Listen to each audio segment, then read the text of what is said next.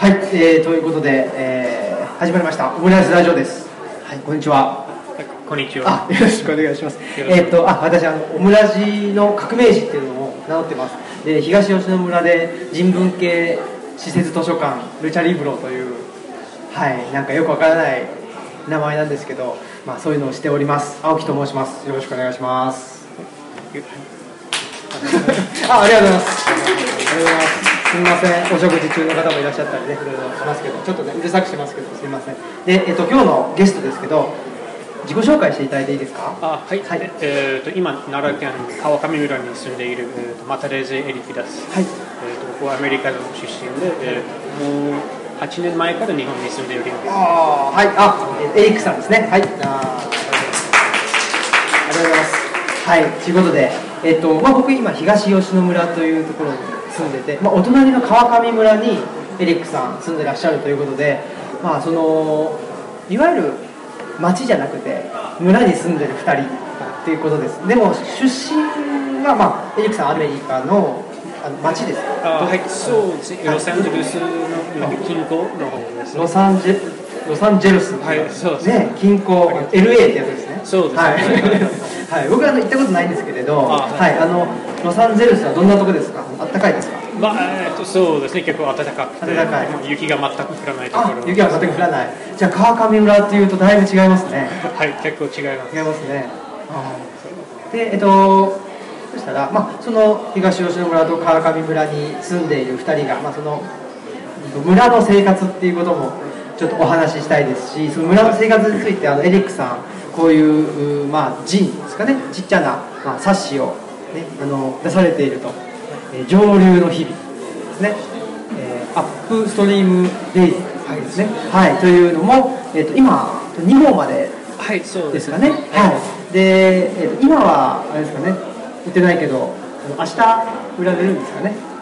はい。はい。ということで、はい。明日そこにね並ぶということですけど、なのでまあちょっとね村の生活っていうのもぜひお聞きしたいなと思ってますし、で、えー今8年間あの日本に住んでらっしゃるっていうことで、アメリカと日本のまあ生活の違いとか、もちろん人も違うし、はい。えー自然環境も違うし。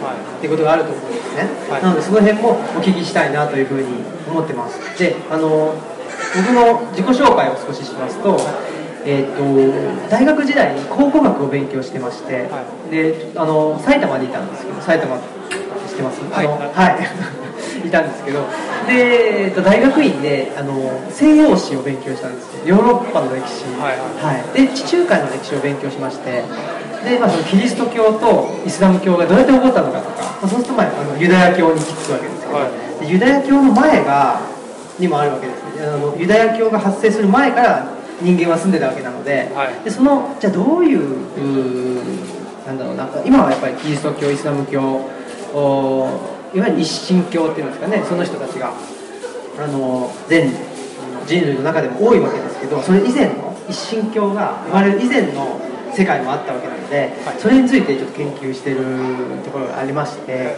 で、まあ、僕も発掘調査でイタリアに行ったりチュニジアに行ったり、えーエジプトとか行ったりしてるので。そうなんですよなのでそうするとやっぱり日本日本人ですけど僕は日本の社会になんていうんですかねあの合うところと合わないところっていうんですかね、はなんで日本社会ってこんなんなんだろうっていうふうに僕も思うところがあるので、はい。その辺のことをちょっとエリックさんにも伺いたいなっていうふうには思ってあはいおります。よろしくお願いします、はい、よろしくお願いします。まずあのエリックさん8年前にはい。日本にいらっしゃったってことですけど、はえっと、日本との、まあ、出会いですかね、はい。っていうのはいつぐらいになりますか？まあえー、とそうですね、僕のじあの実家の町は、はい。まあロサンゼルスの近郊で、えーとまあ、他の町より結構日系の方の多い町で、でえーと日本あな日本の企業のはい。アメリカ本社が、はい。まあそのえーうちの町にいっぱいありました、えートヨタとかホンダとか、また、まあ、他の企業もはい。っぱいありましたが、えーとそのおかげで僕が高校に入って日本語を勉強することができました。ああそうですそういうなんていうか選択、えー項目というか、あじゃあイタリア語スペイン語なんかわかんないですけどそういう、うんとアラビア語とかそういう中でイタリア語っていうのが相手してると日本語があって、はい。日本語を、えっと、選んだってことですか？そうですね。やっぱり英語と全然違うことをちょっとやってみたいなと思ってそしてまはた自分の親の全く分からないこともやりたいな。ああーそうか。ちょっとあ反抗期が、まあ、あったかな。あいやーすごいですよね。反抗期で、ね、そのなんですか反抗期のあの表し方として日本語を選ぶっていうのが面白いですね。ああ。そうですか。でさっきちょっとお話ししたのあの、えっと、茶道をやってらっしゃったんですか？あはい、えーっとアメリカの大学で、えーっとその日本語の先生、はい。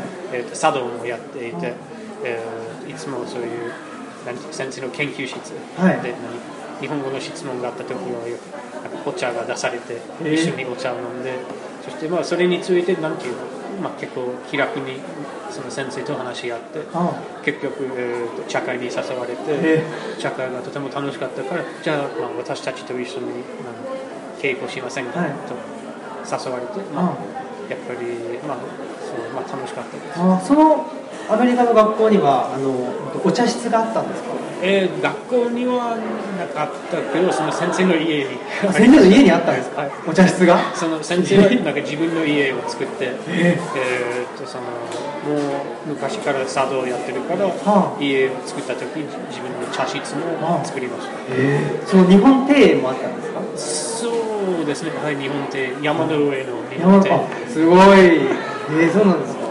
であのなので、ね、今あの正座されてますけど、まあ、正座は一応慣れてるということですよね。そうですね、はい。まあでもちょっとあのー時間長いと思いますので、あのはい。足崩していただいて全然結構。ありがとうございます。はい、よろしくお願いします。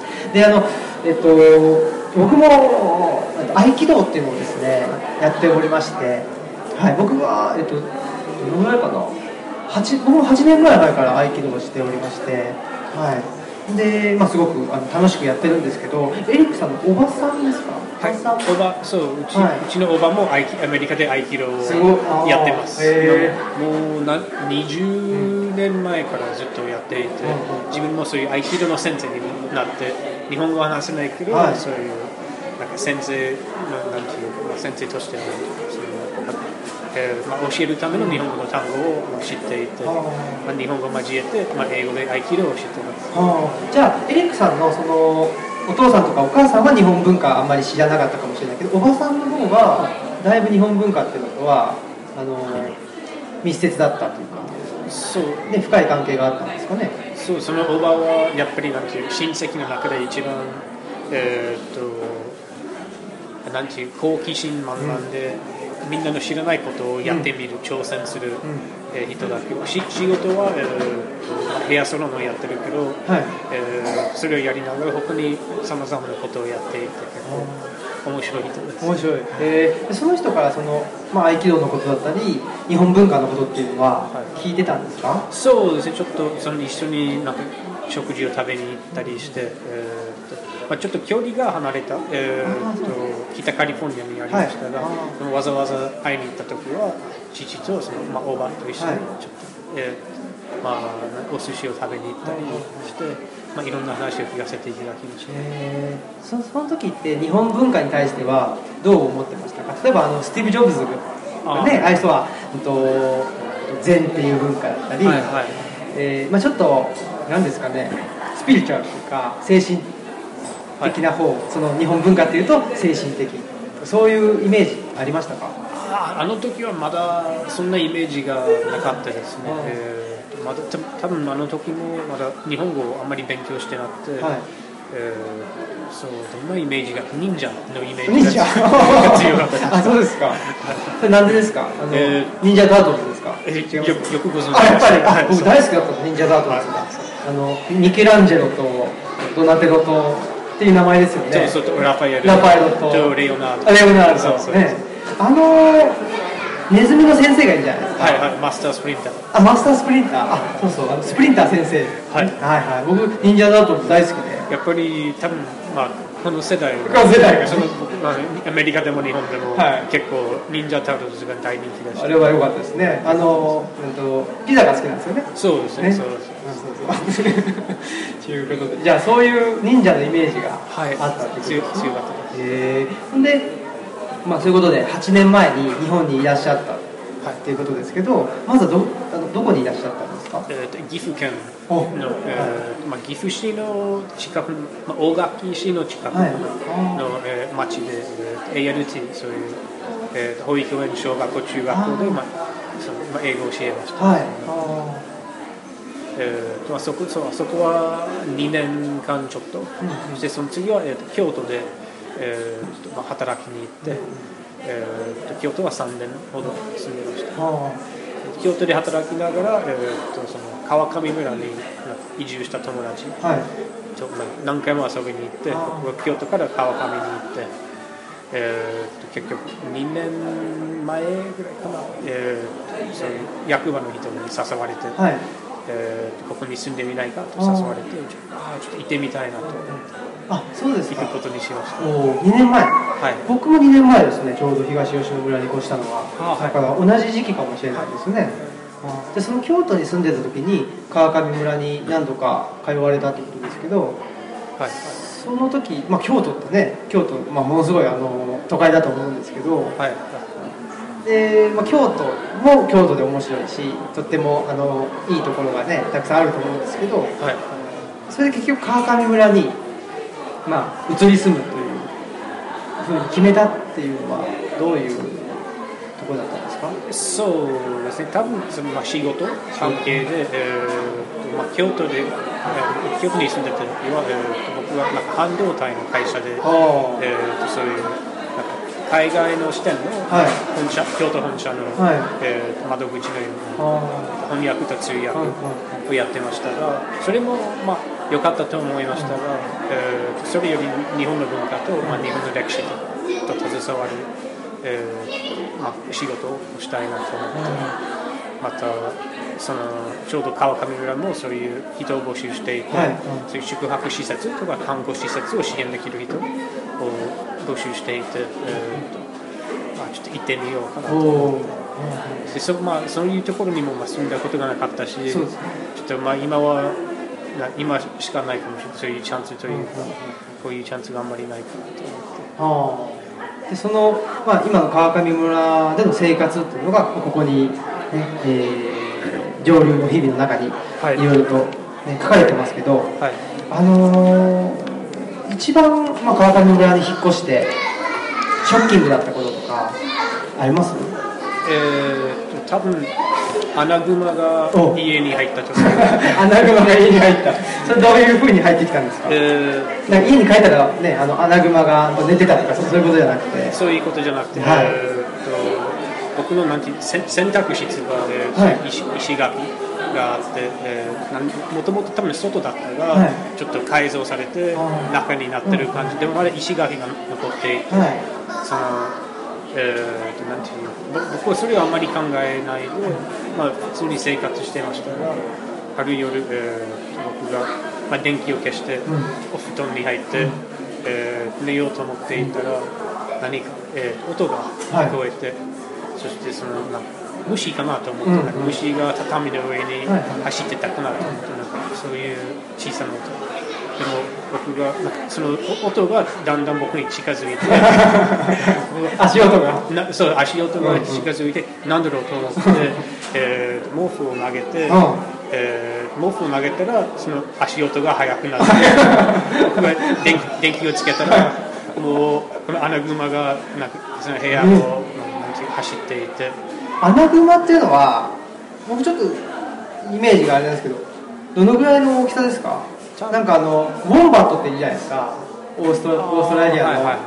ああんな感じですか？あんなイメージ。まあ多分、えーこうこのぐらいこのぐらいかな、えー、1メートルちょっとよくわかんないうんうんうんえー、それでもやっぱりなんていうかその川？川がすごく臭いそ臭いというかなんかいっぱいあるなんていうゆゆるいというか、えーとあああのーなんだろなんていうう川って皮膚の皮膚ねあそう皮膚はい。皮皮膚がなんかあの緩くて。だるだる。あそうだそうですか。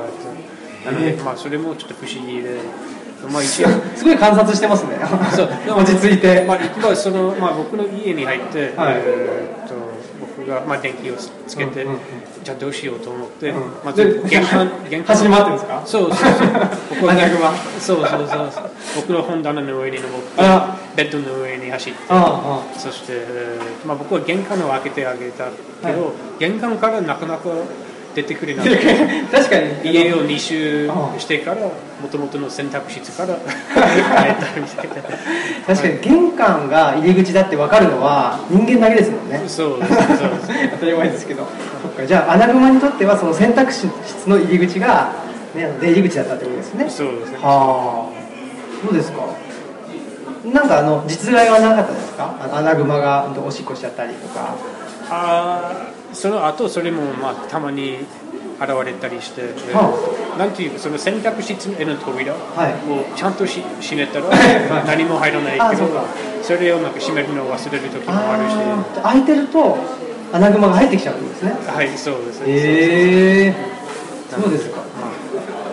あのー僕東吉野村に住んでてびっくりしたのがあのアナグマは入ってきたことないんですけどコウモリがね入ってきたことがあります。あそうですコウモリ、はいそそっちの方が、まあね。怖いかな そうそう。あかであの関係ないですけど、うんと、バットマンが僕好きなんですよ、うん、だからなんかコウモリ。ね。まあ、ちょっと希望というか 何か事件があったら自分の東吉野東吉野。バットマンに。にバットモービルみたいなやつでね。走っていきたいなと思ったんですけど、まあ、そのコウモリってあんまり人に近づかないっていうことを聞いてたのであのコウモリがね家の中入ってくるってすごい、まあ、珍しいことだなと思ってびっくりしましたけどね、うん、やっぱりそういうあの動物とか、ね、虫とかはい。とやっぱり普段ね都会に住んでるとなるべくそういうものと遠ざけられてるじゃないですか、ひはい。あの人の生活空間と,、えっと虫がいたりとか動物がいたりっていうのが、はい。まあ、離れてると。はい。ねまあ、奈良公園ぐらいですよね。あのあんだけ鹿が近くにいるっていうのはね。そうですね。はい。ね、だけどいあの普通一般的にははあの離されてるじゃないですか、はい。それがやっぱりすごく近いなっていうふうに思ったんですよね、あはい、うん、あの村に住んでるそうですね。時ね。まあ、この近所の人によると、はい。昔もっと人がいた時は動物がそれほど現れなかったですはあそうか。最近人が少なくなって、えー鹿もなんか人の畑のものを食べ,、うん。食べに来たりでたまに熊が、まあ、現れたりええ。して、まあ、そういうものが、まあ、あるらしいけどあ昔はそんなになかったです。あじゃあやっぱり人が減っちゃって、まあ、その野生動物に対する何ですかねあの脅威ね、はそういうものがなくなったから野生動物の方もどんどんどんどんとこっちに来ちゃってるっていうことなんですかね。はいああ。なかなかね、まあ、じゃあ、あのー今のところはそのアナグマが入ってきたぐらいで、ねはい。それ以外はなんかあの怪我させられたとかそういうことはない？そうですね。ああとは何かびっくりしたこととかはい。何かが、なんかありますか？多分多分何かがあったと思います、えそれはこの辺にあれですかねあの書いてあります？ーはい。そうそうかもしれないしね。はい、いろいろとあの味噌作りとかそれもはいそうそう、ね自分の味噌を作りました。ああすごい。自分の味噌。まあそのううちの村に住んでいる、ねはい。90歳のおばあちゃん。あ90歳の？みみんなをそのおばあちゃんにみをみ見習って、えー一緒に作っておばあちゃんの指示へえやっぱりねそういうなんですかねあのーやっぱり都会に住んでると全部あのないものは買うっていう文化じゃない？か、はい。ね、お金出して買う、はい。でも村に越すとあのないものは作る。はいそう作るか借りる。借りる。そうですね、う。ん、作るか借りるっていうふうにやっぱりそこのマインドが僕は結構グッとあの変わったなっていう気がしてるんですけど、はどう思いますか？それはそれもまあえーっとまあちょっとなんていう慣れるのはまあ時間がかかったという。あ時間か僕がなんていうか、まあ、やっぱりそういう都会の考え方というか、えーないものを最初に買おうという考え方でまた知らないことを Google で調べるとうん。いう考え方です。がでも隣の人にまあ聞いてみたら、い。まあ、いろんなことを解決できるというか、うんいろん。な問題を解決できるというか、なのでそれをそれがだんだん身について、えーまあ、またなんていう自分で解決できることを、まあ、僕はなんていうできるだけ自分で解決したいと思いながらまた、まあ、コミュニティの中で、まあ、生活しながらやっぱりそういう近所の人との関係を大切にしないといけなくて、Google, Google で調べるより隣のおじさんに聞く方がいいところああ素晴らしい。あのなんか知りたいことが分かると。いう意味では Google の方がもしかしたら正確で早いかもしれないんですけど、はい。結局その生活していく中で隣近所の人とやっぱコミュニケーションを取るっていうことの方が実は重要だったりするからであのなんだろう。なんか分からないことがあった時に Google の方がもしかしたら早いかもしれないけどあのあえてあの近所の人にその聞くことでなんか生活がもうちょっと充実したりとかあの豊かになったりするのかなっていうのは思いますね。そうですね。ね。あのねまあね今のお話はその町と村という関係だったと思うんですね。はい。その町だったら何かしょうあの、えー欲しいものがあったら買うと。はい。ね、でその何か欲しいものが出てきた時のためにお金を稼いではお金を稼ぐと。やっぱりね、そのねお金を稼いだ。でそのお金で何か買う。そここのあの2つの行動だったと思うんですけど村に行くともうちょっとおそこまでシンプルじゃなくては足りないものは作るもしくは借りる、いはい。うん、なったりとかあとわからないことは Google じゃなくて、えー聞くと。はい。はいね、っていうことになってきたと思うんですけどそこでまあ町の価値観と村の価値観で何かやっぱりちょっと苦労したなとかあありますか？ーまあ苦労苦労したことはえーっとなんでしょうね。町の価値観自分の価値観苦労したことは特にあないですか？特にない。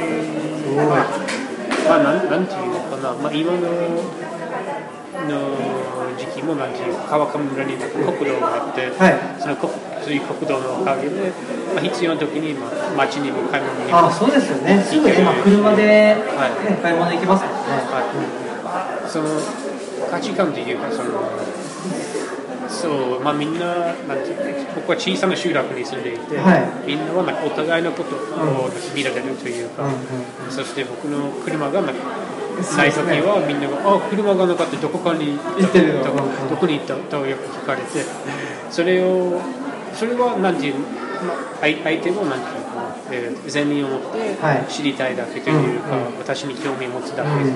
何も悪意がないとうん。分かっていながら、たまに疲れるという。そうですね。僕は一日中監視されてるような気がして、でも絶対まあそういうことじゃないと思っていて、もうそれをまあ忘れてはいけない。そうですね、うん。あのまあ、プライバシーの問題ですよね。それも、うん。でプライバシーの問題でいうと例えばまあ日本文化と、ね、あのアメリカ文化と、まあ、えアメリカの文化とヨーロッパの文化ってまた違うとは思いますけど、はい。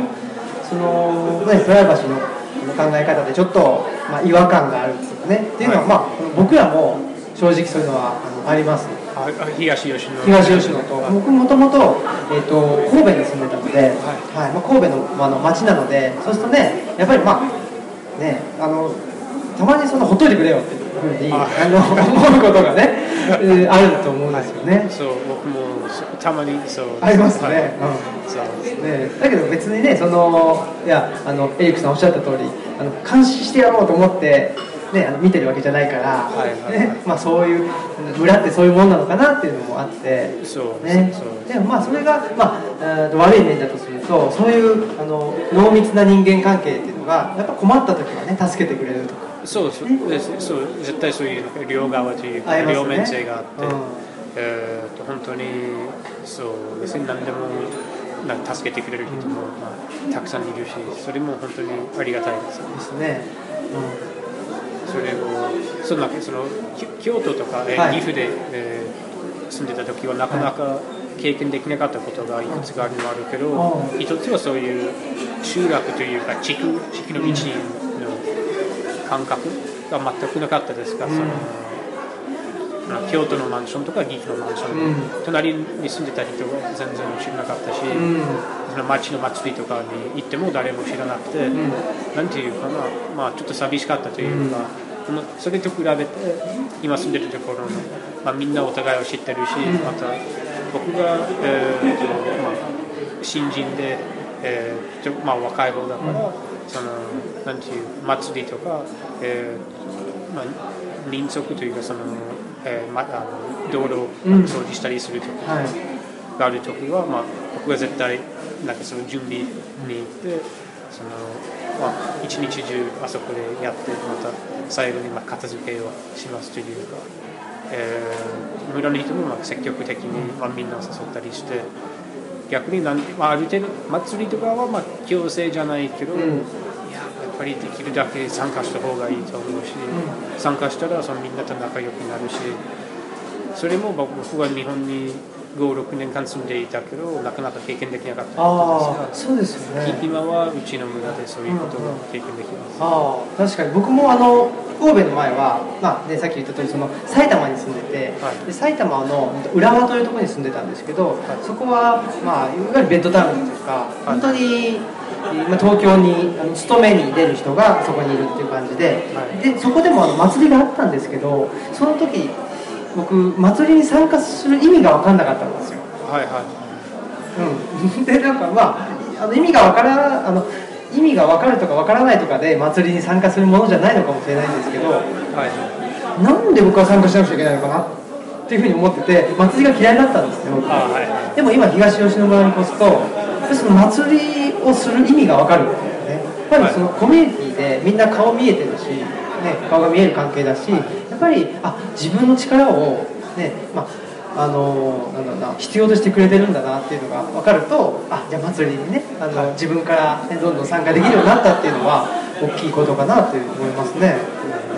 うそうそう楽しいですね楽しいですよね、はい。うんうん、それはそう思います。であの僕がちょっとさっき言ってたあの大学時代にあのイタリアとかチュニジアでね、はいはい。考古学の発掘調査をしたんですよ、はいでその時にあのカルチャーショックっていうかですね、はい。を感じたことがあって、はい。あの日本だと例えばですけどお酒がなくなったあの、はいはい。とかお茶がなくなったって時に自分から注ぐじゃないですか、はい。ね、だからあのちょ例えばですけどちょっととお茶お茶注いでとか、はい。あのお酒ちょうだいって言う前に自分で動くっていうのが日本のあの価値観としてはあのとても重要だとされるんですけど、はい。その時にそれをあのイタリア人の人たちとあのご飯食べた時にやったら、あのなんでそんなことするんだと、あ。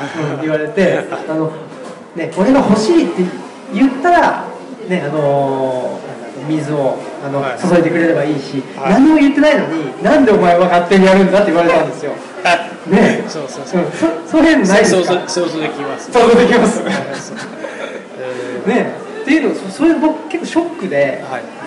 ね、だって今までねあのこういう行動がいいと思って日本でね、はい。生活してたものが180度転換してそれは悪いことだというふうになっちゃったからえはい。っと思ってじゃあ自分はどういうふうにこれから行動していったらいいんだっていうふうに一瞬わっとショックを受けたんですけどでも僕は多分世界的に見るとその言葉のコミュニケーションっていうんですかね、はい。日本は言葉じゃなくて空気のコミュニケーションってよく言われますけど、はい。はいね、相手の気持ちを察してはい。動くみたいな、まあ、それが忖度とか言われてるんですけどね最近は。あでそういう価値観がいいとされるんですけど、やっぱり、まあ、多分アメリカもそうだしヨーロッパもそうだしそのあの言葉で伝えないと相手は分かってくれないよっていうところがあると思うんですよね。あはい。その辺で日本に来られて、はい。まあカルチャーショックだったりしたことないですか？そうカルチャーショックの何が何があったかな。なんかそういうその飲み会の時とかは全然スッとあの入れました？そうあまり多分まあなんていうかな。えー、僕はまあ、それを知らない限り全然気づかない。多分なんなんていうかそのおかげで僕はももしかして失礼なことをいっぱいやった可能性もああ。ったけど僕は知らなかっただけだけどそれはいまあある程度言い訳になりますがでも他そうやっぱりそういう、まあ、地元の文化を知らないと、ん。やっぱり、まあね、失礼だしな語にては語に従えというあ感じで。あ素晴らしい。カカルチャーショックとしては何えー、とそういうねね、あー根回し？はい。根回し。というか、その、えー僕なんか京都の会社で働いてた時も今の住んでる村も、うん。何かをやろうと思っていたら、まず何々さんと何々さんと何々さんと相談してんうんやらないといけないということが、まあそれはまあそなぜ必要なのかをも理解できます。が多分最初にそれがなかなかできできなかったというかそれを知らなくてちょっと時間がかかって。うん。まあ確かにそんなもんかなとも僕も思うんですけどちょっとアンフェアっていうかはい。だなって思いません？まあ、でも、それもなんていうか、そのまあ、まあ、ば倍に倍によりますが、まあ、本当に、まあ、みんな一緒に何かをするなら、やっぱりみんな同じことを、そういう情報の共有が必要、うんうん。えーそうですね。だんだん、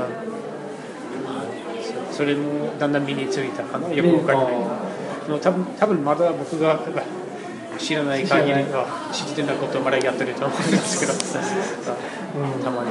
でもまあその僕がさっき言ったようなことって今のあの若い世代はだんだんとそのそういう、まあ、あの空気をね読めとか、はい。そういうのがあのあまり好きじゃなくなってきてるんですよ、あはいはい。うん。だからどんどんとあの言葉で伝えるっていう文化の方が、はい。多分広がっていくとは思うんですよね、あうん、だから例えばですけどエリックさんが、まあ、失礼なことをしてたと。はいしてもちょっとそれはあのここの、うんと、村とかねえー日本のルールとは違うよっていうふうに、はいはい。ね、言言ってもらった方がよくないですか？そうね。それちょっとそうそれもまあ助かるところがあります。ね多分僕はまあにに日本でもアメリカでも結はい。構そういう、い、わゆる空気を読めないというか、えーなんていうかみんなの知ってることを知らないというか、へー。読み取れないというかはい。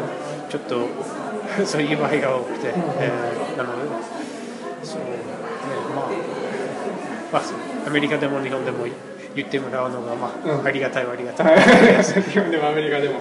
そうですね。でちょっとまたこっちのあの上流の日々ののお話聞きたいんですけどこれはまあそもそもなぜこういうふうにあの冊子にしようっていうふうに思ったんですか？まあえーともともと,、えーとネット上で文章を書いて、えーとあ僕はなんか翻訳と通訳を、はい。まあ、やるために川上に来ましたが、うん。そのまあ、僕は文章を書くのが好きで、はい。えーとまあ、じゃあネット上でネネット上で日本語と英語で文章を書いたらどうと聞かれて、人だんだんやりながら、まあ、人がじゃあ何それを本にすればいいとと言われて、あうん。これじゃあ自分で本をちょっと作ってみようと思って、こん。な風に。あそしてまあ日本語を読みながらまた英語も同じ英語を読めるようにしたいと思って。特にやっぱこういうあの翻訳をしてて特にこの辺の言い回しその言い方が難しいなっていうのはありましたか？いっぱいありありますというかそのなんていうか特に、まあ、に日本語の発言を、はい。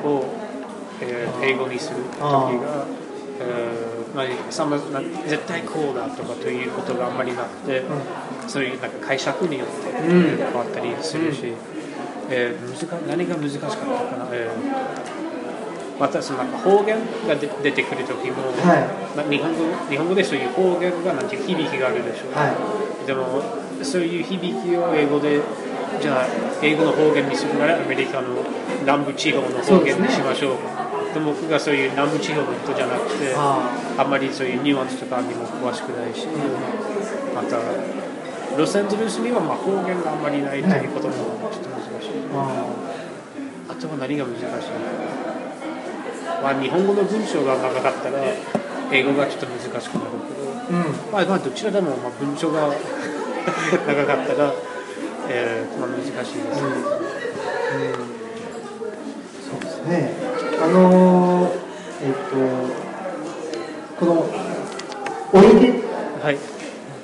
発行所おいでっていうのはこれはな何ですか？おいでおいうでおいでは、えー、とその翻訳と通訳の事務所はい。の名前あにして、まあ、ぶ名前を変えようかあまりな最初にオイルがいいと思ったけどえ結構使われていて別のあそうですか。オイルというかなんかそういうオイル用とかなんかそういう他の他の町とか他の役場とかのもよくオイルという単語を使っていて、使ってます。もうもうちょっと今別の単別の名前を考えてるからあそうなんですか。もし提案があればあ提案。ねあじゃあおいでっていうのはあとなんだウェルカムっていうそうそうそうそう。はいそうですね。どんなのがいいですかね。ちょっと考えましょうか今。あはい。アナグマってどうですか？あなあなたのがいいかもしれない。ですねねそれもそれをあんまり考えて。考えてなかったですか？でもそれは検討します。あ検討します。ありがとうございます。アナグマね。はアナグマ英語で言うと何なんですか？いえっと badger バージャー badger あバージャーバッドジャーはい。えー、これはあのどういうことですか？悪いやつってことですか？ああそういう違います多分多分それえっと badge badge という。バッジまあ動詞もしかして動詞がある。Bad badge バッジバッジする人そうそう。するもの？そうそれはそう具体的にどんな意味？僕印象的には何？えー、っとなんていうかなちょっとち小さなものだけど使ったりする。あんまりそうそれも僕はなんかえ英語を専攻しなかったから、はい。日本語を専攻しましたけど。よよくある問題です。多分これを書くために一番難しいのは、正しい英語を考えることです。僕の、まあ、英語教育は高校を卒業した時にまあ終わりました。その後日本語しかなんか勉強してない。そうですね。わかりました。じゃあまあねえー、あの新しいなんですかね。そのあの事務所の名前。はい。ねあのぜひあのアナグマっていうのをあの検討していただけたら。あはい。ありがとうございます。いいかなと思います。ということで、まあ大体こんな感じでですね、まあ、あのオムライススタジオっていうのは、えっと、もう5年ぐらい実は配信していまして、あはい。毎週水曜日にあはい。あのポッドキャストで配信してるんですけどはい。特になんかこういうテーマがあるとかえーこういうことについて話したいとかじゃなくてあの雑談っていうんですかね、はい。うんあの対談というかはい。なんか普通のその辺の会話を取ってはい。で別に僕あの誰に頼まれたわけでもないので、はい。自分勝手に流してるだけなので、はいはい。別にあの誰が聞くだろうとも思ってないっていうところがあって。はい。そういうのもあるので、まあ、こういう感じでやってるんですけど、はい、あのいかがでしたか？いかがでした？楽しかったです。楽しかったです。ありがとうございます、まあ、あのぜひまたこれも、えっと、上流の日々も、えー、1号2号と、ねはい。出されてますけど、はい。これはまたあの続くはいそうですといはい続く予定です続くはいあやっぱりあの書くことってありますか？たくさん。その川上村での生活を中心だと思いますけどそうまだまだはい。あの書きたいなと思うことがそう、まあ、これから、えー本当に、えーとそういう、なんていうか、えー高高等歴史というか、えーと、オーラルヒストリーとはいはいい。うことを調べたいと思って、おおえー。じゃあおばあちゃんに話聞いたりとか、はい、そうですね。そうですね、そのなんていうかな、僕がまあこの村に来て、はい。えーいくつかのギャップを感じるけど、そういう日本とアメリカのギャップが一つと、また、えー都会と田舎のギャップがあって、また世代のギャップを感じていて、そしてうちの村のまあ人がどんどん少なくなっていて、昔の生活がどんな感じだったかをちょっと記録したいなと思って。そしてもしかして、まあえーっと、なんていうかな、まあ、まあそういう魅力というか、が伝わったら、まあ、人がまた川上村に興味を持つようになってくるかなと。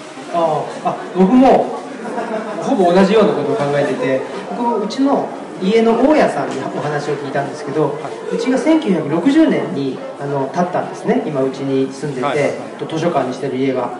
で1960年の時点では目の前があの畑だった。とで今見るともうあの杉杉しか生えてない。はいはということは、まあ、少なくとも60年前ぐらいには全然今の見てる景観、はい。ね、あのランドスケープと違ったっていうのがすごく、まあ、ある意味面白くてで、さらにやっぱり、えー、それよりも前とかその頃の時代を知りたいなというふうに思ってて今東吉野村って人口1800人なんですけど当時は8000人いたっていうんですよ、うん、で川上も同じ同じですね、両方、うん、で8000人いてで8000人いただけじゃなくてその、えーと、職業なんですかね。例えば、えっと、桶を売ってる桶屋さんと、籠屋さんととかね、まあ、その今だったらスーパーで済んじゃうんですけど一個一個の,、ね、あの手作りで作ってるあの商店がたくさんあって、はい、みんなそれぞれ違う職業で生活してたっていうそういう世界もすごく面白いなと思っててその辺ももっと、ね、その頃のことを知ってる人にもお話聞きたいし、ね、それを残していかないとどんどん消えていってしまうと思うので。はい。うんと思ってますそうですね、うん、そうそううちもそうですね。本当にそしてあの多分ご存知だと思いますが、はい、川上村には、えー、大滝ダムがあって、うん、その、ね、ダムの建設で、えーまあ、山に山の上に、えーまあ、移動した人、うん、何人もいて、うん。まあ、いくつかの集落僕は結構上流の方に住んでいて、えー、ダムダムより車で15分ぐらいのところに住んでますが。えーと、うちの集落もそういうダムの建設とともに上げられて、うん、何メートル上げられて、結構なので今の風景もやっぱり全然違いますね。うん、ダムもね作られたのはもう戦後ですからね、はい、太平洋戦争終わった後なのでやっぱりその以前のねダムがない状態のことを知ってる人とか、ね、それよりも前の写真とかってもうどんどんと、ね、ほっとくとなくなっちゃうと思うのでぜひ僕も残したいと思ってますし、ね、エリックさんも残したいということなのでぜひちょっと協力して、はい、ねあのまあ、オーラルヒストリーもそうだし、えっと、昔の写真とか、はい、えー、っていうのもあのデジタルアーカイブしたりとかしていきたいなというふうに思ってますのでぜひよろしくお願いします、はい、よろしくお願いします。はい。ということで、まあ、大体、えー、お時間になりましたので、はい、はい、こんなところで、えー、エリックさんがゲストの回終了したいと思います、はい、ありがとうございました。ありがとうございました。